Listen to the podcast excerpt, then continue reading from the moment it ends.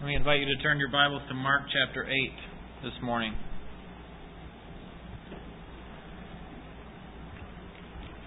Mark chapter 8.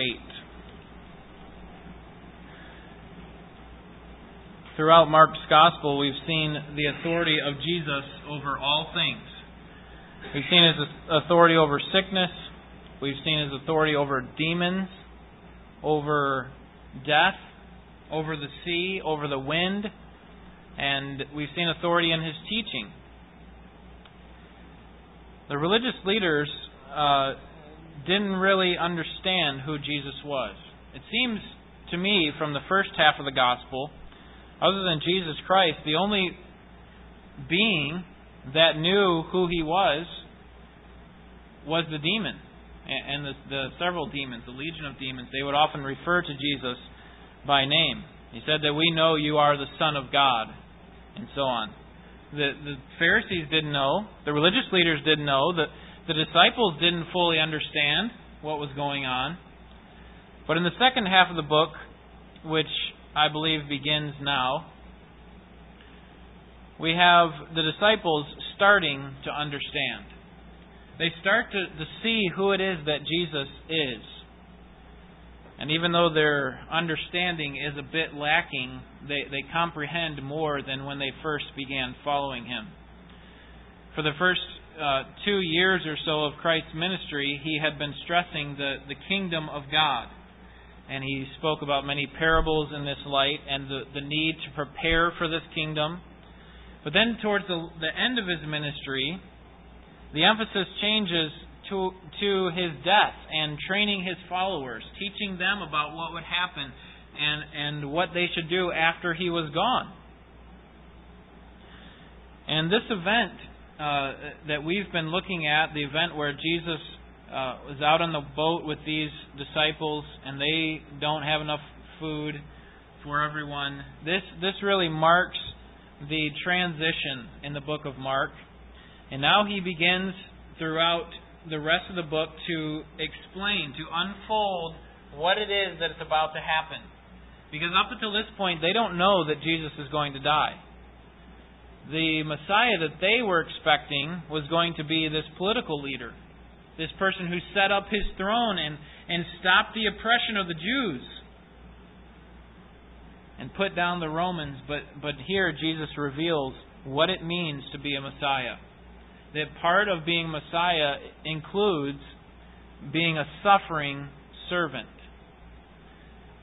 And although that was foreign to them, they, they really had no indication up to this point. Now, Jesus had given some clues that he would be gone at some point. In chapter 2, we read about uh, Jesus talking to his disciples and saying that at, at some time the bridegroom is going to be taken away and, and there they had a clue, but but certainly they didn't understand what was going on. In Matthew chapter 12, we find out uh, that Jesus says that that there is a uh, you have all that you need to know about me from the Old Testament.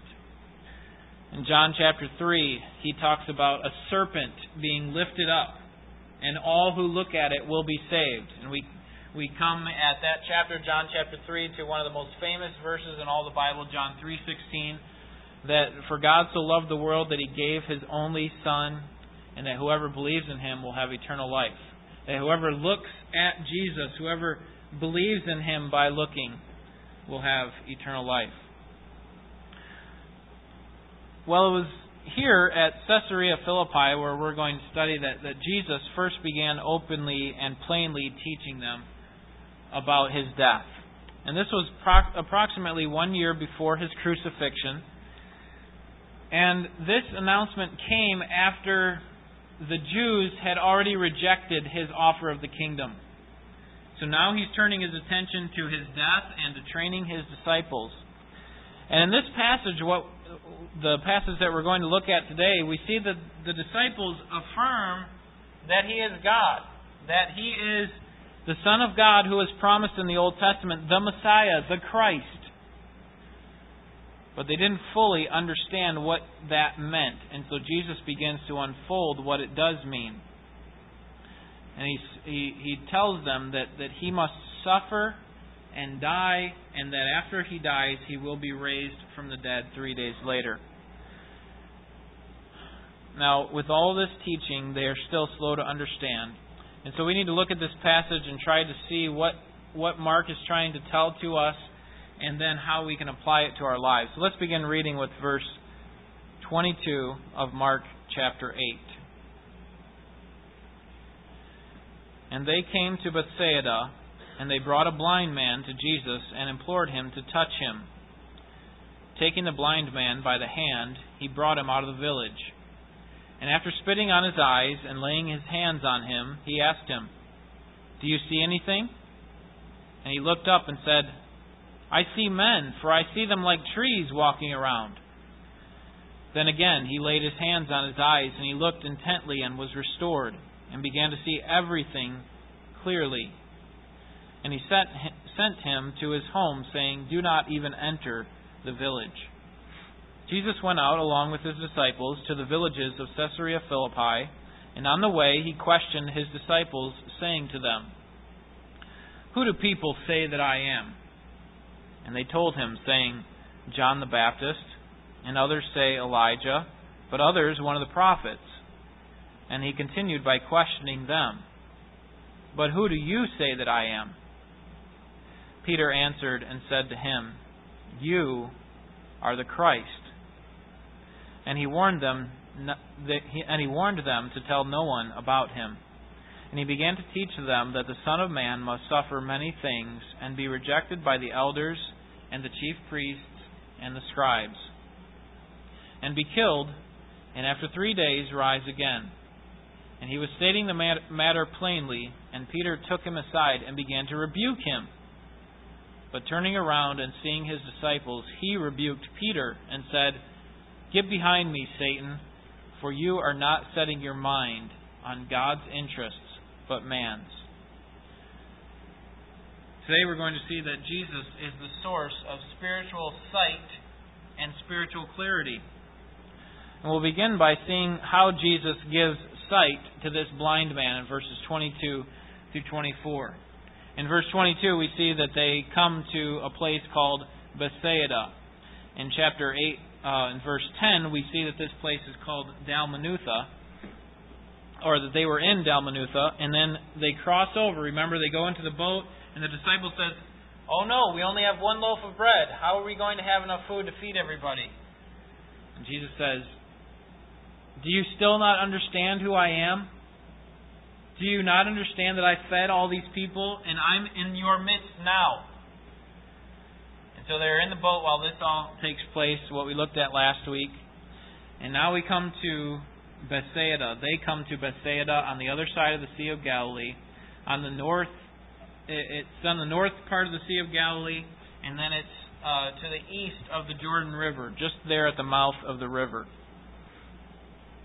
And Jesus takes this man that is brought to him in verse 23, and he takes him aside to deal with him. In verse 22, we see in the second part, and they brought a blind man to Jesus and implored him to touch him. So these people, probably his friends or someone, some close relatives that were concerned about him, brought this blind man to Jesus and said, Can you take care of him? Can you at least just touch him? Because we've heard that if you touch someone, you can even give them uh, healing. So they brought, brought this man to him, and in verse 23 we see that he takes the man by the hand. He takes him by the hand and takes him away from the crowded area.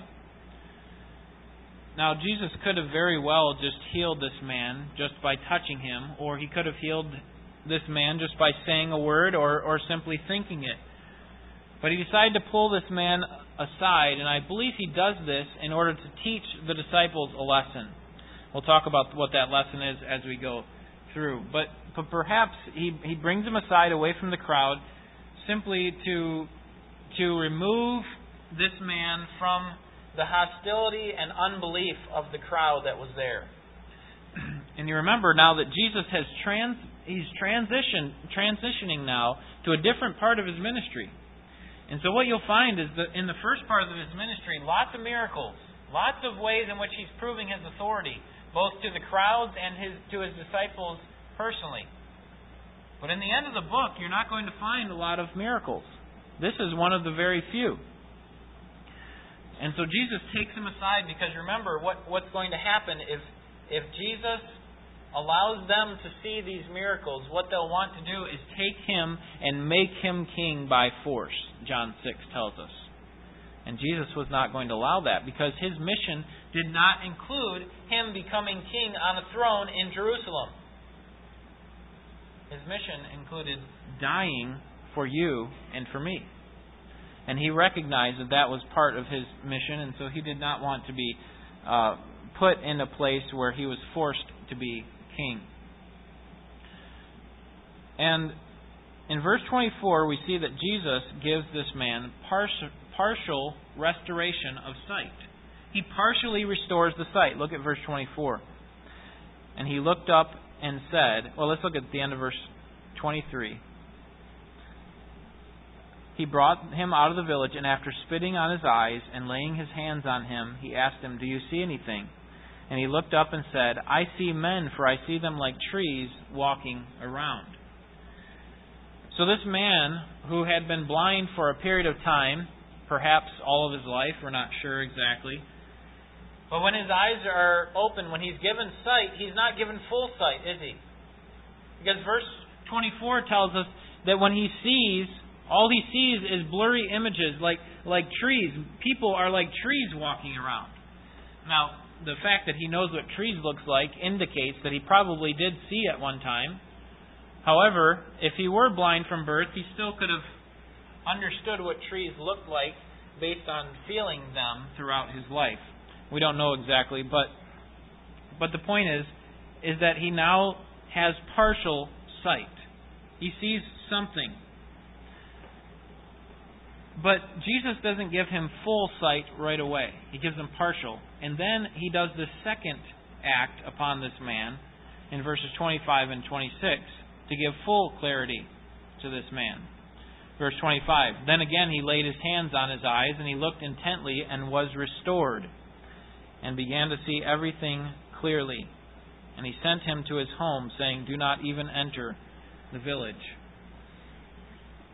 Now, the fact that Mark records that his sight was restored also gives us an indication that this man once saw, because he, he his his sight was restored to what it once was, perhaps. But now Jesus gives him full sight. And in, in verse 26, he says, Do not enter the village. He wanted to avoid this crisis that we've talked about, this crisis of people trying to either kill him prematurely before he had time to talk to his disciples or make him king by force. And Jesus' plan throughout his earthly ministry was to do God's will, God's desire. And part of his purpose was to teach his disciples what was happening and what their responsibility was. And so the main reason that you find Jesus removing himself from the crowds was so that he could have time with his disciples, so that he could have uh, close interaction with them in order to, to teach them what was about to happen.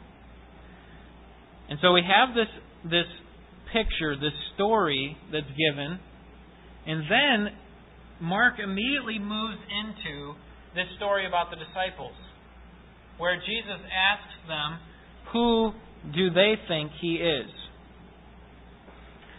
And so in verses 27 through 30, we see that the work of Christ gives spiritual sight. Verses 27 through 30, they're, they're starting to see. Okay, they're starting to see, just like this blind man, when he opened his eyes, he saw blurred images, like, like men were like trees walking around, and the same thing is true for the disciples. They're starting to see. Because they make this claim, Peter being their spokesperson, they make this claim that, yes, Jesus, you are the Christ.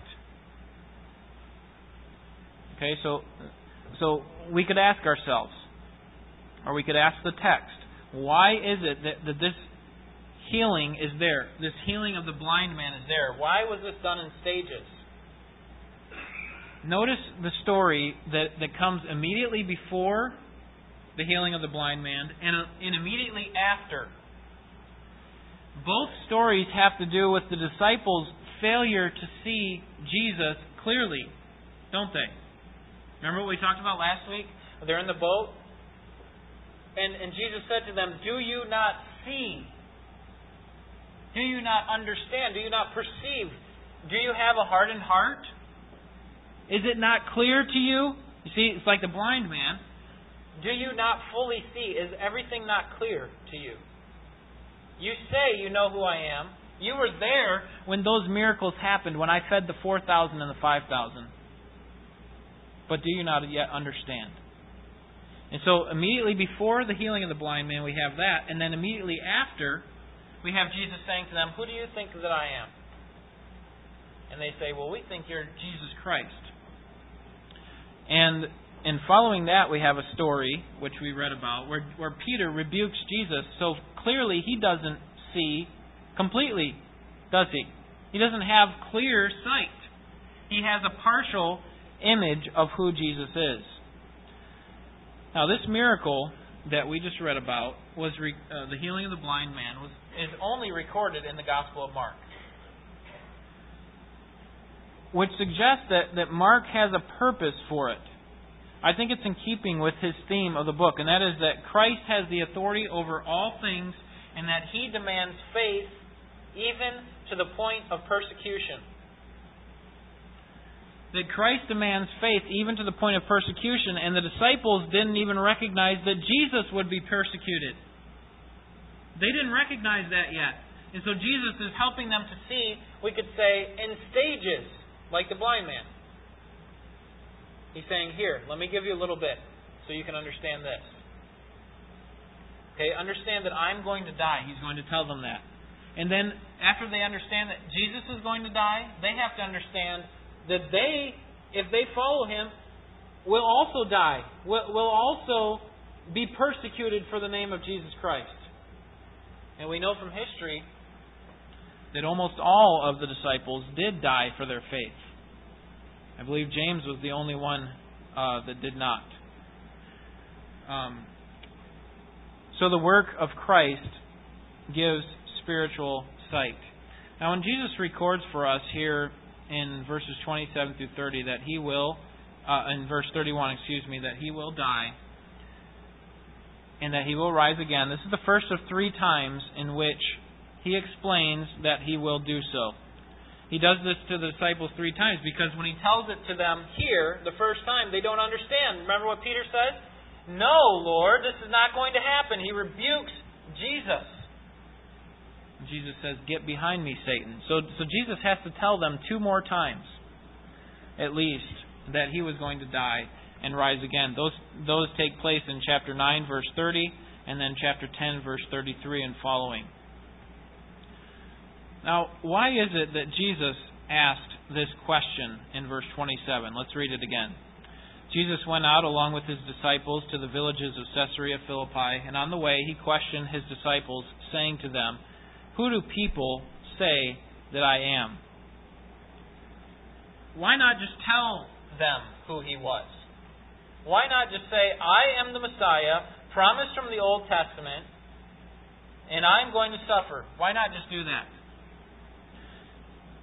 for, I believe what Jesus is doing here is he's preparing the disciples for for them teaching other people.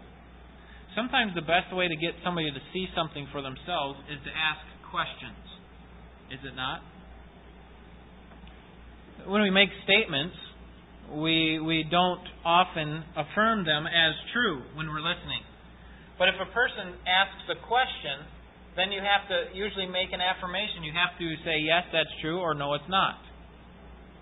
Okay, we could say something like, it was hot yesterday, and you could very well be in agreement with me. But then I could ask a question like this Wasn't it hot yesterday? And inside, you you naturally respond, Yes, it was hot yesterday. Or I could ask an open ended question, like, what was the temperature like yesterday? And what that does is it forces your mind to go back in time.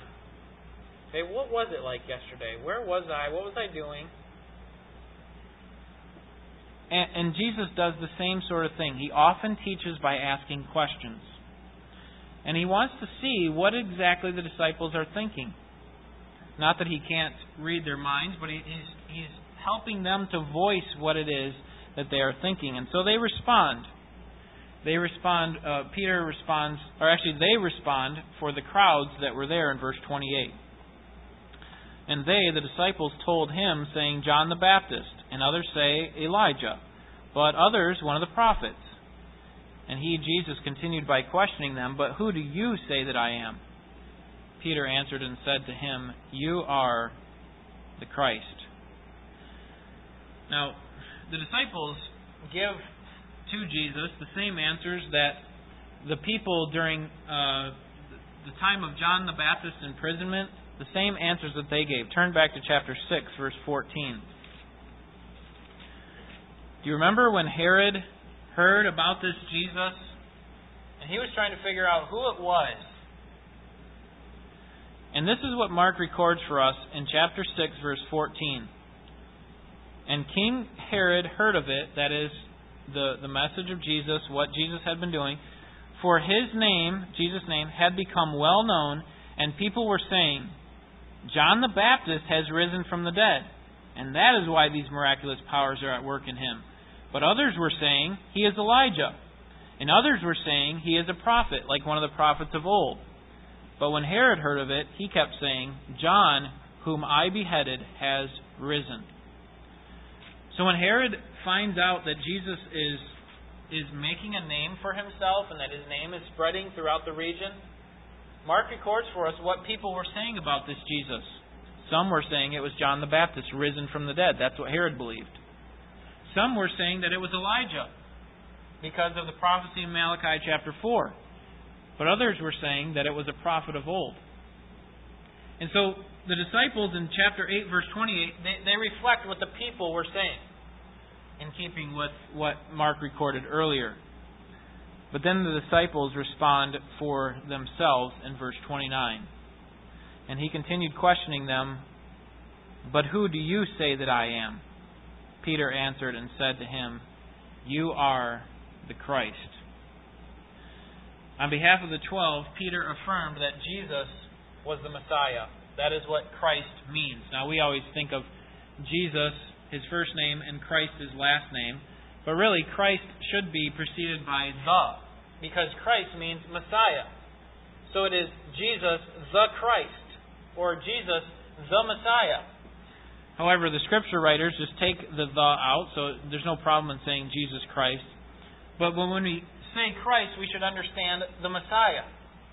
And that's why Peter says, You are the Christ. He doesn't say you are Mr. Christ. He says you are the Christ, the Messiah. Now, were the disciples correct in saying that Jesus is the Christ? Certainly they were. Jesus is the promised Messiah. However, their view of the Messiah was incomplete. They thought that Jesus was going to be like the Messiah that they were thinking about, like the Jews had taught about. The one who would come and rule on a throne on this earth. And they thought, He's here. It's time. All this Roman oppression that we're receiving is going to be over with because they thought of the Christ, the Messiah, as a political ruler. However, what you'll find when Jesus talks about himself is that he very rarely calls himself the Christ. In fact, Mark only records the word Christ nine times in his gospel. And only three times Jesus actually says that word, Christ. And of those three times, he's only referring to himself once. One of the times he says, in that day, talking about in the end times, there will be a someone who calls himself the Christ. So even in that case, he's not talking about himself. Only one time he refers to himself as the Christ. Instead, he calls himself primarily the Son of Man. Look at verse 31. And he began to teach them that the Son of Man, this is the name that he often referred to himself as. So Peter's confession of Christ uh, of who Jesus was in verse 29 is God given, but it's not complete, is it? It is like that blind man who sees, but only partially. He doesn't quite see clearly. But Jesus is about to explain to him more of what being the Christ actually means. And that's what he does in verses 31 through 33. And he began to teach them that the Son of Man must suffer many things, and be rejected by the elders and the chief priests and the scribes, and be killed, and after three days rise again.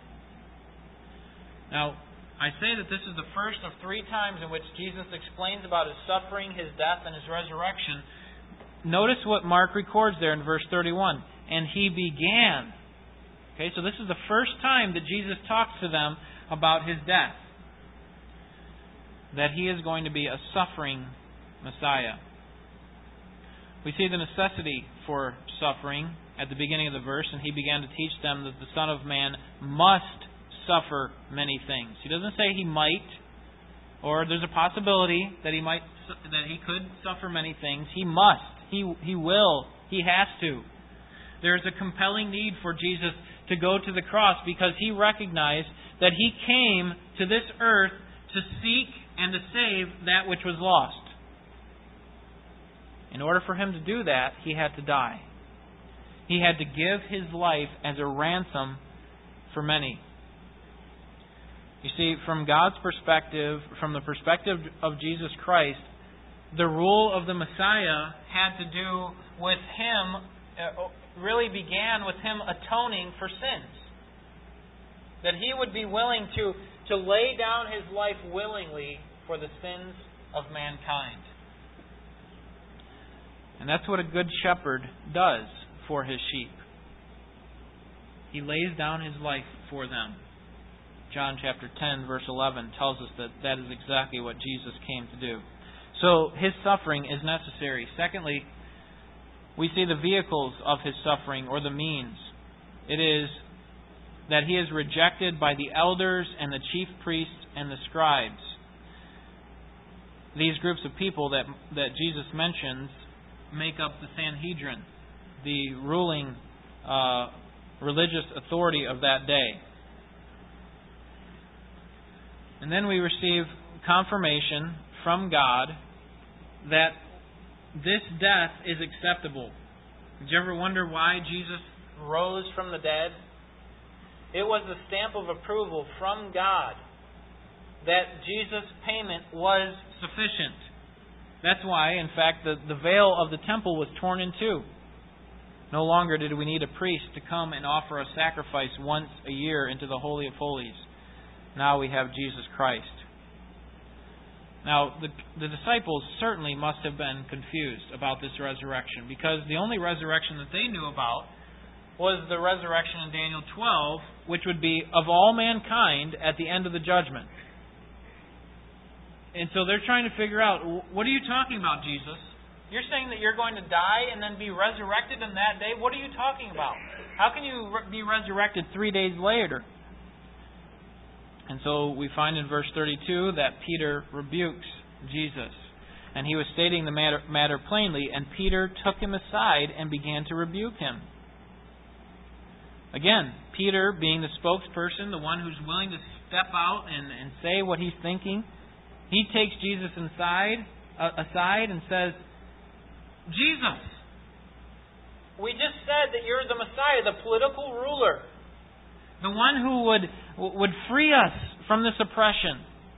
Don't say that you're going to die now. That's not going to happen.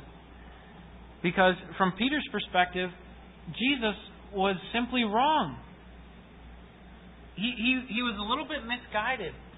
I mean, after all, messiahs don't get killed, they win. And how could this God ordained miracle working Messiah like Jesus die? This is what they're thinking. How could this possibly happen? And so Peter takes him aside and rebukes him. There's no way that a Messiah like he could lose. He has to win. But Jesus reinforces his teaching in verse 33 by explaining to them, explaining to Peter as the spokesperson for the disciples, that in fact he was wrong. But turning around and seeing his disciples, he rebuked Peter and said, Get behind me, Satan, for you are not setting your mind on God's interests, but man. Notice at the beginning he says it says that he turns around and looks at his disciples. This implies that the rebuke was not just for Peter. He looks at all of his disciples and rebukes them. He rebukes Peter because they were thinking the same thing that Peter was. And here's the rebuke. He says, Get behind me. He's not saying, Come behind me and follow me, like a disciple would, but rather, Peter, get out of my sight. Get away from me. Stop tempting me, is what Jesus is saying to him. He's challenging Peter and the disciples to accept both the scandal of suffering and to accept the implications of, of following Him. That, that, yes, I am going to suffer and die, and guess what? You'll see this as we study throughout the rest of the book. You are going to have to, you could potentially die as well. You are going to be persecuted on account of me as well. So he says, Get behind me. And then he follows that up with this uh, reference to Satan. He calls Peter Satan. And the idea here is we have to look at the rest of the verse in order to understand what he's saying there. He's saying, You are acting like Satan because, notice the end of the verse, you are not setting your mind on God's interests, but man's. Part of God's eternal plan was for Jesus to suffer. And when Peter rejected that truth, he was acting as if he were Satan. He was acting under the authority of Satan. He was consciously or unconsciously speaking for Satan. This is what Satan would, would say. No, Jesus, you are the Messiah. What in fact he did do this to Jesus in Matthew chapter four. Remember when he tempted Jesus? He says to, to Jesus, You know what? Skip all this suffering and, and pain and all this. Why don't you just bow down before me and I'll give you all these kingdoms of the world? Do you remember that? You see, Peter's doing the same sort of thing. You don't need that suffering, Jesus. Don't talk to me about death. You have what you what you need to, to be the king, to be the, the Messiah. I like what uh, John Piper has to say about this passage. He says, uh, This is what Jesus would be saying Peter, if you resist my plan to die, you resist God. You side with Satan against God. Satan doesn't want me dead because he wants you in hell. See, the point is that if, if Jesus didn't die, our faith would be in vain. Satan wants me to bow down and worship him and jump off temples for fame and turn stones into bread for self preservation. The last thing he wants is for ransom to be paid for his captives. But Peter, that's what God wants. Because he loves you. My coming to die as your ransom is the love of God. At that time, Peter didn't understand he was speaking on behalf of Satan. But I imagine that he remembered what Jesus had said when he wrote the words in 1 Peter chapter 5 verse 8. He says, he writes to believers, be sober, be vigilant, for your adversary the devil prowls around like a roaring lion seeking someone to devour. Certainly Peter must have been thinking back to this time when, when Satan had captivated his mind and caused him to say something against Christ. Now, we can't fault the disciples uh, too much because they were receiving revelation as they were uh, living there. And so, really, it came in stages, didn't it? They understood, yes, that, that Jesus is the Messiah. We understand that. But Jesus helped to see helped them to see things clearly as they went on. It was a work of God both to give them the initial act of spiritual sight where they could see, just like trees, that Jesus was the Christ. But it was also the work of Christ to, to continue that act so that they can continue to see what Jesus is doing. And you know, that's the same way that Jesus works in our lives. At that point of salvation, He gives us sight, yes, and we're able to see Jesus for who He really is, that He is the Messiah. But we don't understand all the aspects of theology and Scripture, do we, when we first come to Christ? It takes time. We're learning. And so we need that second, uh, or that continuing, ongoing work of Jesus to provide grace so that we can see clearly. So Jesus not only gives sight, but he gives clarity. And I'm not suggesting that we need a second work of grace, like is preached in many circles. That we need to rededicate our lives to God, or, or at some point in our Christian life we move up to this higher level of spiritual living. I'm not suggesting that because I don't believe the, te- the Scriptures teach that. But what I am suggesting is that when we come to Christ, we don't know everything about Christ and about God and about His Word. We know enough to be saved, but we need that continual work of Christ to sanctify us, as 2 Corinthians 3.18 says, that, that He removes the veil from our face so that we can behold the glory of the Lord through the Scriptures while we're being transformed from one level of glory to the other. So, what can we learn from this passage today? we should learn that Jesus' earthly mission as Messiah could not be understood apart from the cross. The disciples didn't understand the cross. They didn't understand what that was all about. And so his work as the Messiah, his mission, cannot be understood apart from the cross. And the disciples had to understand that. Do you understand why they needed to know this? They needed to know this not only because they would possibly be persecuted, but they needed to pass this word on, didn't they? They needed to take this word and, and take it not only to the Jews, but to the Gentiles, to all nations. And as a result, we have much of their written word uh, in front of us today. And we know much about Jesus Christ as a result of their testimony. We'll see their cost of discipleship next week and throughout the, the remainder of our time. But Jesus' earthly mission as Messiah cannot be understood apart from the cross. Secondly, when Jesus dies for the sins of the world, he is simultaneously the conquering king, the conquering Messiah, and also the suffering servant. See, when we think of death, we think of loss. You, you lost. Okay? You, you, you missed it. You didn't win. But see, in God's plan, when Jesus died, He won. He was the conquering king while He was the suffering servant. Thirdly, clear spiritual sight doesn't happen overnight.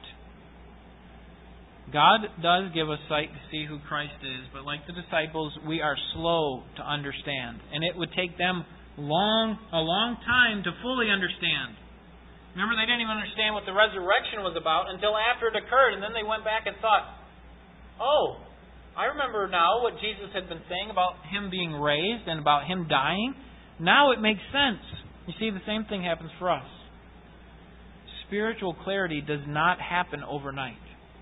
It takes time. It takes work. And then lastly, when we reject God's revelation, like Peter did, we become a conduit for Satan.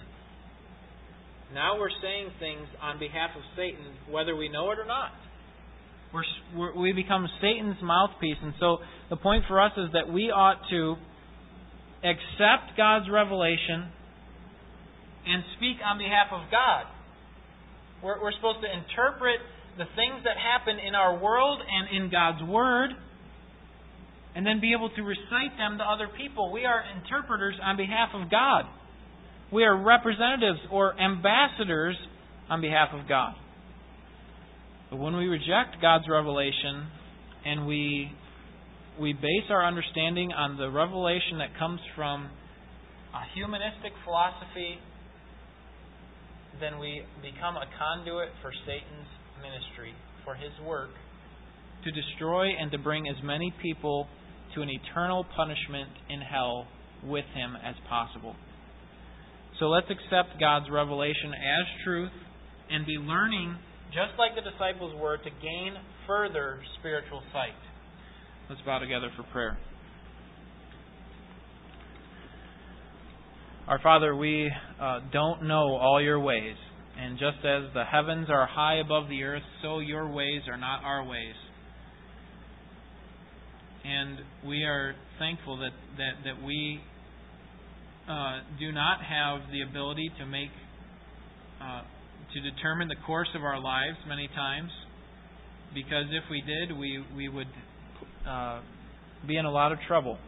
Thankful that you have drawn us out of this world that those of us who are saved have received spiritual sight and that, that, that you constantly illumine our minds and help us to see even more. And we look forward to the day when our faith will be sight, when no longer will we believe in what we cannot see, but we will trust in what we can see. But until that time, we want to accept the revelation that you give to us and so we pray that you give us the grace to do so.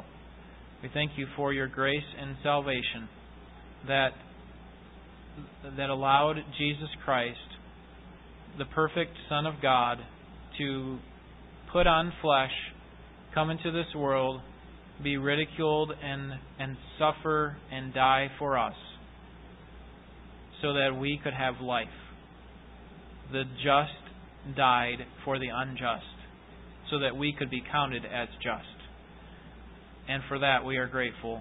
And we want to give ourselves to you by learning from your word, exalting it, and submitting ourselves to it. May you help us in that way. We pray in Jesus' name. Amen.